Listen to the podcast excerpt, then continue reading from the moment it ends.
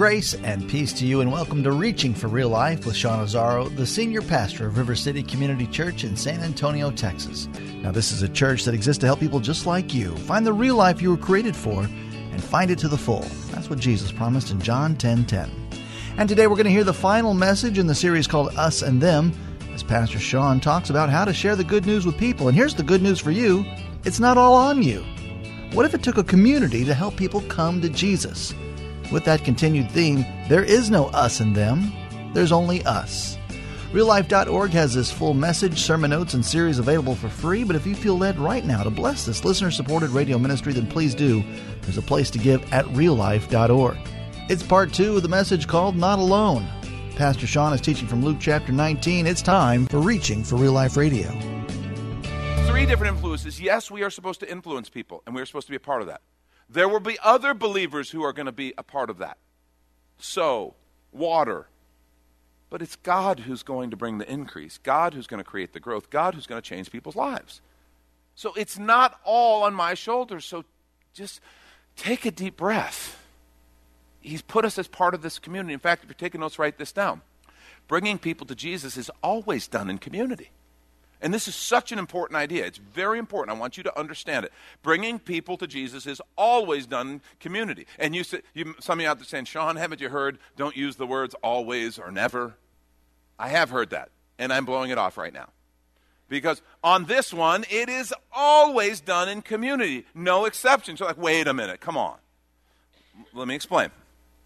If I met a person who had never ever. Maybe they're on a deserted island and they had never talked to anybody. They never heard anything about Jesus. They had never had any person ever, ever talk to them about Jesus. And I met them and I had a chance to share with them and befriend them and tell them about Jesus. And they're like, oh my gosh, I knew it. And they're just, they, they just have this sense and they want to follow Jesus. And they re- receive the word and they begin to follow Jesus. You're like, well, you were the only one. No, I wasn't because the Holy Spirit was there. God was there. God had invested in their heart. God had spoken by His Spirit. And I'll show you that in Scripture in just a little bit here. See, even if I'm the only person who ever talks to them, there's a community of me and the Holy Spirit working together to help someone come and discover life by following Jesus. It's never just me, and it's never just you. So that should be a little bit of a relief oh, okay, all I have to do is be obedient and play my part to help people experience the life that they were created for in Jesus. Bringing people to Jesus is always done in community. Now, John Burke, who wrote Unshockable, I've referenced it a couple weeks ago, great book, great book. He talks about the three legged stool in regard to kind of how a community can help people find Christ. He says, just as a three legged stool depends on each leg, God restores his masterpiece in people when three elements work together. He says, one, they are befriended by one Christ follower demonstrating the attitude and actions of Jesus. That's you. One Christ follower befriends someone and just has the attitudes and actions of Jesus in someone's life. Second, they meet a network of Christians who include them in loving community and service. In other words, a group who come around them and just love them and include them in some of the stuff that's happening and even in some of the service and ministry opportunities. And three, he says they have a come as you are learning space, a space where they don't have to change, they don't yet have to be a believer, they don't have to act and pretend like they're a believer. They come as you are. This isn't about casual clothing. This is about people being able to come who have questions and are seeking and they want to know more about Jesus, but they're not there yet. And so they can just come as they are whatever form that is, they can come. A come as you are learning space. So he says those three things. Well, we're going to propose that a four legged stool is really what it takes a four legged stool. And I want to show you in Luke chapter 10, verse 1 through 9. Look what Jesus did. After this, the Lord appointed 72 others and sent them on ahead of him. Two by two, very interesting, he sent them, and already a little community happening, into every town and place where he himself was about to go. And he said to them, the harvest is plentiful, but the laborers are few. Therefore, pray earnestly to the Lord of the harvest to send laborers into his harvest. I want you to note the first thing he asked them to do is pray. That's where it started. Go your way. Behold, I'm sending you out as lambs in the midst of wolves. Pray for workers. Go, I'm sending you. So you're part of the answer. as lambs in the midst of wolves. Carry no money bag, no knapsack, no sandals. Greet no one on the road. Whatever house you enter, first say, Peace be to this house. If a son of peace is there, make note of that phrase. We'll talk about that in a little bit. But just make note, Jesus is, is distinguishing between different people. And if a son of peace is there, your peace will rest upon him. But if not, it will return to you. And remain in the same house, eating and drinking what they provide, for the laborer deserves his wages. Do not go from house to house. Whenever you enter a town and they receive you, eat what is set before you. Heal the sick in it, and say to them, The kingdom of God has come near to you. Note what Jesus tells them to do heal the sick, and say to them, The kingdom of God has come near to you. Let me pray for us. Lord, I pray that you'd speak to us. I pray that we would hear what you want to say. We love you, and we're so thankful. In Jesus' name, amen. I want to suggest four key steps, four legs to the stool, if you will, to helping people come and find Jesus. The first is this pray intentionally for those around you. See, this is where it starts. It starts with praying intentionally. A deliberate act saying, Lord, I want to be used by you to be part of the solution in this world. Your kingdom come, your peace, your love, your grace poured out on people. I want to be part of that. So, Lord, and here's your first prayer. When you're praying, you say, What do I pray? Open my eyes. Open my eyes. Let me see what's going on in people. Let me see beyond my own interests, my own stuff, my own list of things to do. Let me see, God, what you want me to see. Open my eyes. That's the first prayer. So Lord, just open my eyes. The second prayer is when God begins to show you something, begin to pray for that person that God puts on your heart. Because what will happen as you pray, Lord, open my eyes. I want to be used to influence people to help them find the life you created them for. He will begin, as you're praying, he'll begin to put someone on your heart. Maybe it's a coworker, maybe it's one of your neighbors, uh, you know, someone on the homeowners association board that you're with, that, you know, as you all terrorize the other residents, you know. Oh, I'm sorry, did I say that out loud? I don't know, eh, but just somebody in your circle, and you're praying, Lord, open my eyes, and He does. All of a sudden, there's someone that He puts on your heart, and you begin to sense something there. And now you begin to pray for them. Lord, I just pray your blessing on them. I pray, Lord, that they would hear your voice. I pray that you would draw them to yourself, Jesus. I just ask that you would do your work in them. You just begin to pray for them. And one of the things to look for, and that's where that son, remember what Jesus said? A son of peace. I think what he's referring to is a person who is seeking, who has a hungry heart, and who is open. Because nobody was Christians, right? There were no Christians. Not, it's not like if you find a Christian home, stay there. No, there were none. They were going ahead of Jesus, and he was going to come and declare the message of the kingdom. But he hadn't been crucified yet. There are no Christians yet. They're first called Christians at Antioch later on, after the crucifixion, after the day of Pentecost, and all that.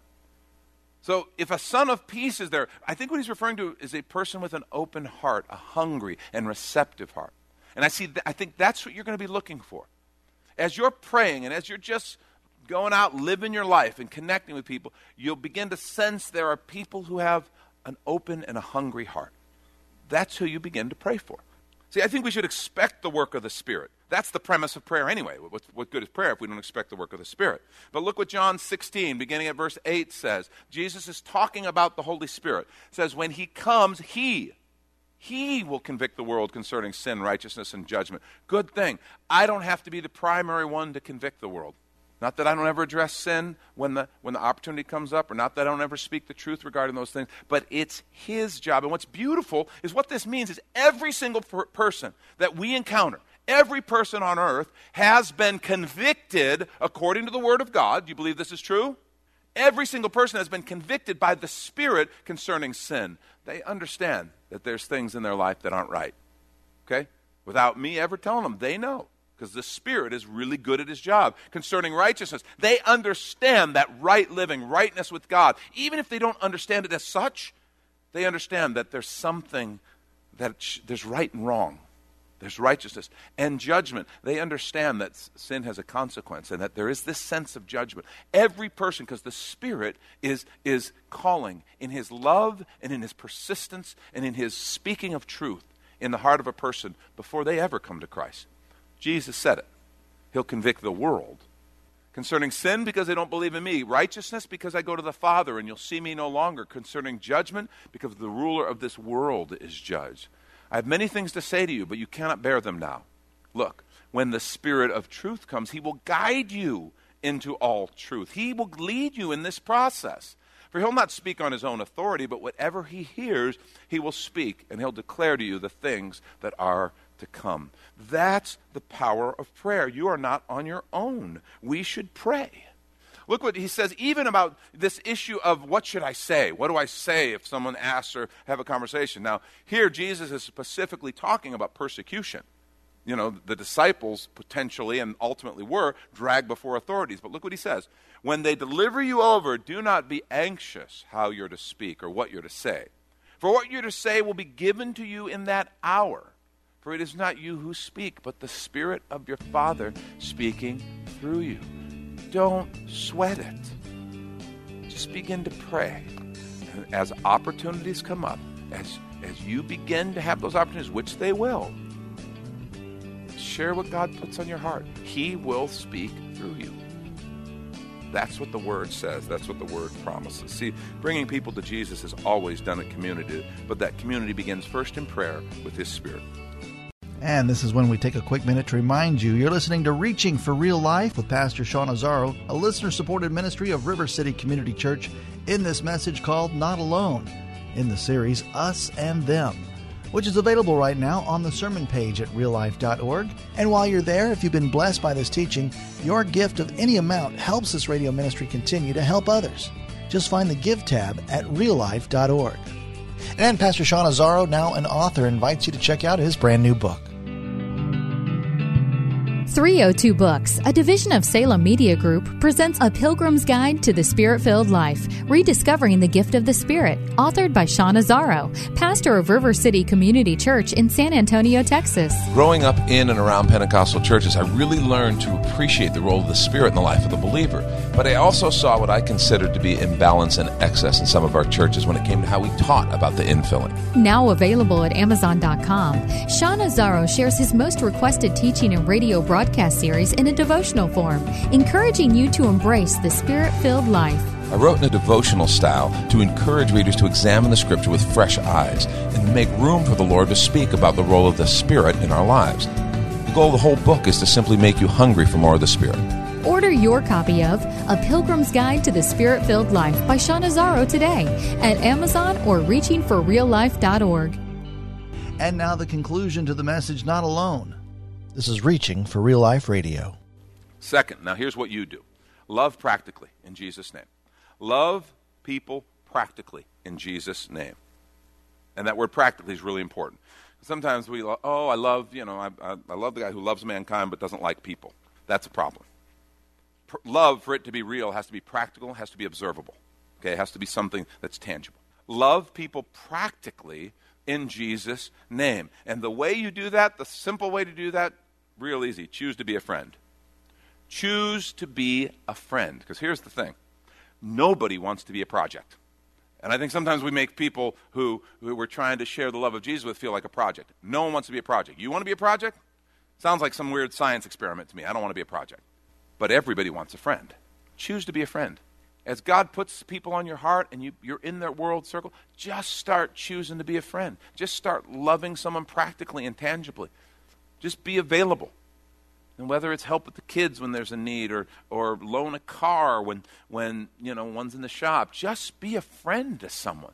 Bring them into your world. Now, we talked about last week, this takes time and space. And for a lot of us, we're so busy, we cram our lives so full, that's a problem.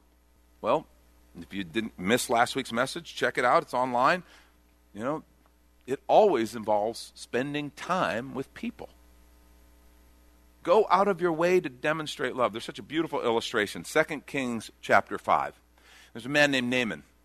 He's a commander of the Syrian army. And he has the condition of leprosy, the disease leprosy. Of course, there's no cure. And he's living on borrowed time and he knows it.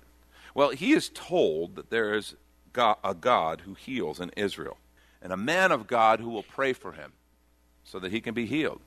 Well, he ends up going, goes to the king of Israel. The king of Israel freaks out. How can I do this? What is this? Is this just they're trying to pick a fight? And the man of God hears about it says, just send him over. So king tells him where he goes. Now, this is a commander of the army. So he has soldiers with him. He has an entourage with him. This is a big deal. He goes up to this little house where the prophet lives, doesn't even say anything. The prophet's servant comes out. The prophet himself doesn't even come out. Kind of rude if you ask me, but he's a prophet. He can do what he wants. He doesn't even come out. He sends his servant out. Says, uh, "Yeah, go wash seven times in the Jordan River. It's that way." I added the last part. But really, it's, it's, that's, it's that simple. Go dip seven times in the Jordan River, and you'll be made clean. And, and Naaman, this is so not what he expected. He's actually a little insulted. God didn't even come out and talk to me. Don't we even have better rivers in Syria that I, I could have washed in? What, what is this? One of his guys, one of his, his soldiers, actually kind of saves him by appealing to him and saying, Sir, if you would, if he would have asked you some big quest, you would have done it, right? Well, Go dip seven times in the Jordan River. What do you got to lose? And so he goes and does it, and said his skin is made clean and new. He's completely healed. Powerful, powerful story of healing. Powerful story of, of God changing a man's heart. But there's a, a, a key to the whole thing is in verses 2 and 3, right at the beginning. Look at, let's look at those together real quickly. Now, the Syrians, on one of their raids, had carried off a little girl from the land of Israel and she worked in the service of Naaman's wife. This is one of the problems. Syria was raiding into Israel. By the way, after Naaman's healing, this all stopped. But they'd carried off a little girl from the land of Israel. She worked in the service of Naaman's wife. She said to her mistress, and look at the language, look at the way it's translated, because this is, this is the spirit of it. Would that my Lord were with the prophet who is in Samaria. He would cure him of his leprosy. Look at her love and urgency. Oh, that he were with the man of God because he could pray for him and he would be healed and would cure him of his leprosy. She obviously loved him and had a heart for him. See how she cared for him? Let me ask you, can you do that? We don't even know her name. It's, it's, just like a blip. You can just skip right over. But she's the key to the whole story. She just loved and served her, her master. And by the way, her service, she served in such a way that they believed her. This is a little girl. This is a little girl. She's a slave. Something about her love and her service caused them to caused her to have the credibility to where this commander goes and he does it. Ultimately doing something he considers ridiculous, dipping seven times in the Jordan River.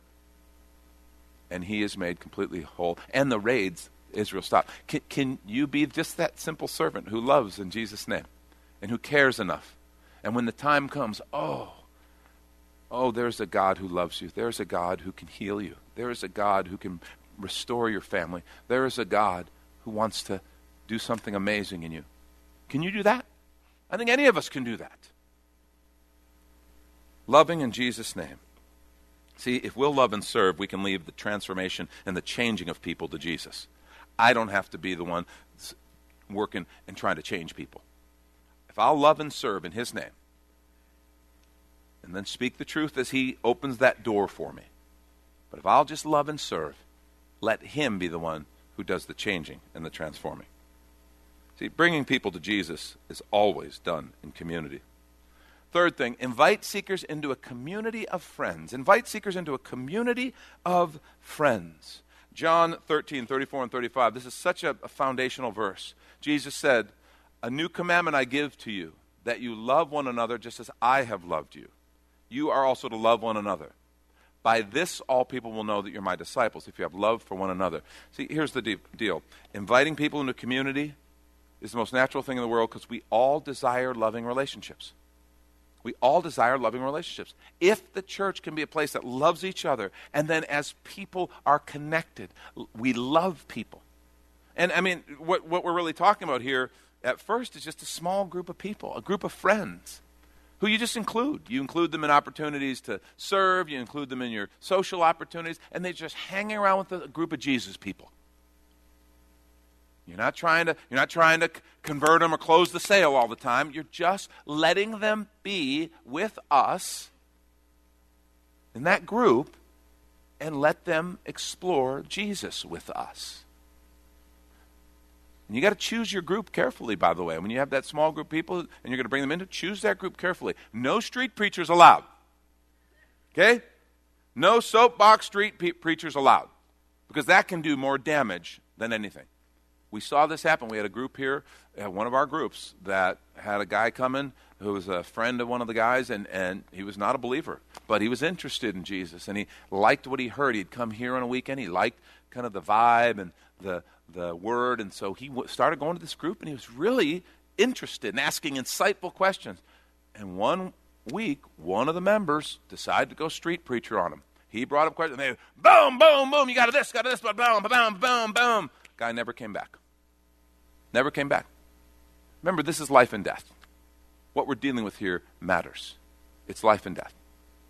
So when we talk about bringing someone into our community, give them space. How long do you think it takes someone who's not a follower of Jesus, doesn't believe in Jesus, maybe they call themselves an atheist, but they're starting to like something about these Jesus people and find, they find something interesting in Jesus as they're presenting. How long do you think it takes for that person to come to faith? To really process their questions and, and begin to follow Jesus? A year? Is that unreasonable?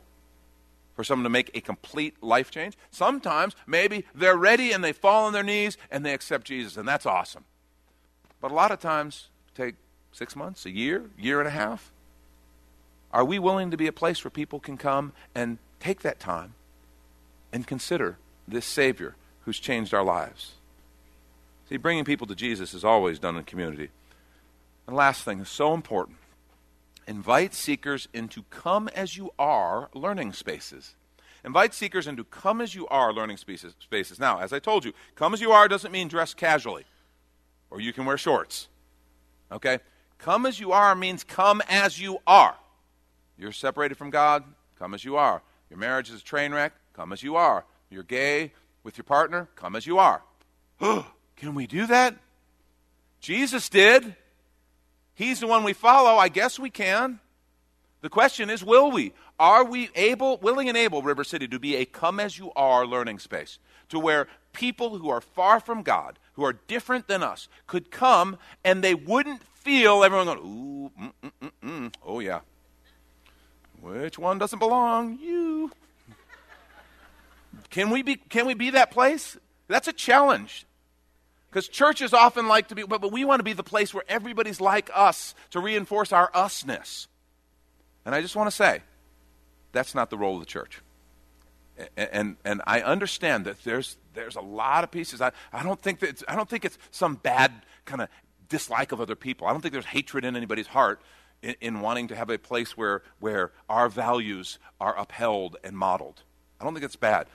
I just think our, our core value should be love God with all our heart, soul, mind, and strength. Our, our second core value should be love our neighbor as ourself. And that includes the come as you are crowd. Can we be a place like that? Can we be a place here at this fellowship? See, here's the deal. Not only can we be, you don't have to, it doesn't have to be, it doesn't have to be here. Because there's some people who just aren't going to come to church. They've had a bad experience. They're not coming to your church with you. Okay, I don't care how much you ask. I don't care if it's an amphitheater. They're not going to come. But they will come to a little discussion group gathering at your office. You're like, oh, I don't know what I do. Do you realize we put our whole service on live stream? If you think this message or this thing would be helpful, we put our whole service, it's live stream. And, and then it's on Facebook, on our page. So you could literally open your home, have five people over, and you've just created a come as you are learning space. And if you think our message and our culture would be helpful, show the live stream. The, if you don't want the whole live stream, we've got the sermons on the app and in the in the uh, in the app and on reallife.org. So you can you can use that resource. Maybe you have something else that would be a helpful discussion starter. Maybe you're comfortable. Hey, you got a, a, a, curriculum or a book that you think would be helpful for you all to go through. But it's a come as you are learning space. No judgment. A safe place for people to come and find out more about Jesus. It's clearly about Jesus, but it's a safe space. Can we be that kind of place, River City? I think we can. And see, you got to understand this whole thing, it is not about making people more like me. You understand that? You're like, no, we get that, Sean. It's not like making people more like you. But not like you either. It's about helping people come to know and follow Jesus, isn't it? It's all about Jesus. I, I don't care if people come and go, oh, that's such a great church. I mean, I hope people think we're a great church, but, but my biggest concern is that they go, what an amazing God they serve. And next week is all about highlighting and pointing people to Jesus because Jesus is the one who changed my life. And he's the one who changed your life, isn't it? It's all about him. That's Pastor Sean Azzaro. You've been listening to Reaching for Real Life Radio. And if you'd like to hear this full message in the series Us and Them, it's available right now on demand at reallife.org. And while you're there, we'd appreciate your feedback. You can leave us a note on our Contact Us page, or even better, your financial gift helps this radio ministry continue. Find that Give tab at reallife.org. But of course, you're invited to visit and join us at River City Community Church, located on Lookout Road right behind Retama Park, next to the Real Life Amphitheater. If you'd like to call the church, the number is 210 490 5262. As Reaching for Real Life Radio is a service of River City Community Church, we hope you join us again next time as you travel the road to real life.